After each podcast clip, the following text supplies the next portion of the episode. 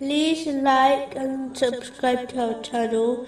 Leave your questions and feedback in the comments section. Enjoy the video. Continuing with chapter 2, verse 27. Who break the covenant of Allah after contracting it, and sever that which Allah has ordered to be joined, and cause corruption on earth. It is those who are the losers. Another aspect of the covenant Muslims took with Allah, the Exalted, is treating the creation according to the teachings of Islam. This can be summed up by a single narration found in Jami At Tirmizi, number 2515, which advises that a Muslim cannot be a true believer until they love for others what they love for themselves.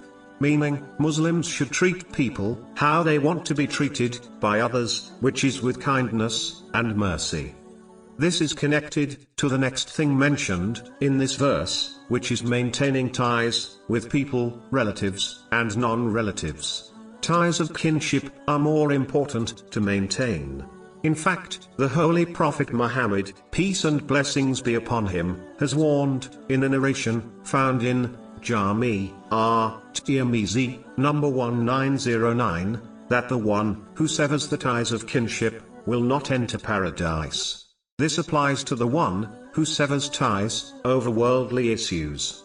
Severing ties over religious issues is lawful in Islam, but it is important to note one must sincerely advise others to change for the better, and only then avoid their company. But they must still treat them with respect at all times. And if they request their help, they should fulfill this request according to their strength, as this act of kindness may well cause them to sincerely repent. In respect to non-relatives, Muslims have been warned not to cut ties over worldly reasons with another Muslim for more than three days, according to a narration found in Sahih Bukhari, number 6065. In all cases, a Muslim must maintain showing respect to others, according to the teachings of Islam. This part of the verse also refers to abusing the bonds one has with others in any way. For example, using a bond with someone in order to encourage them to commit a sin.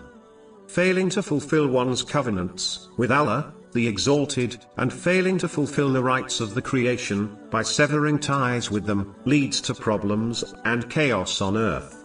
These people will face utter loss in both worlds if they do not sincerely repent.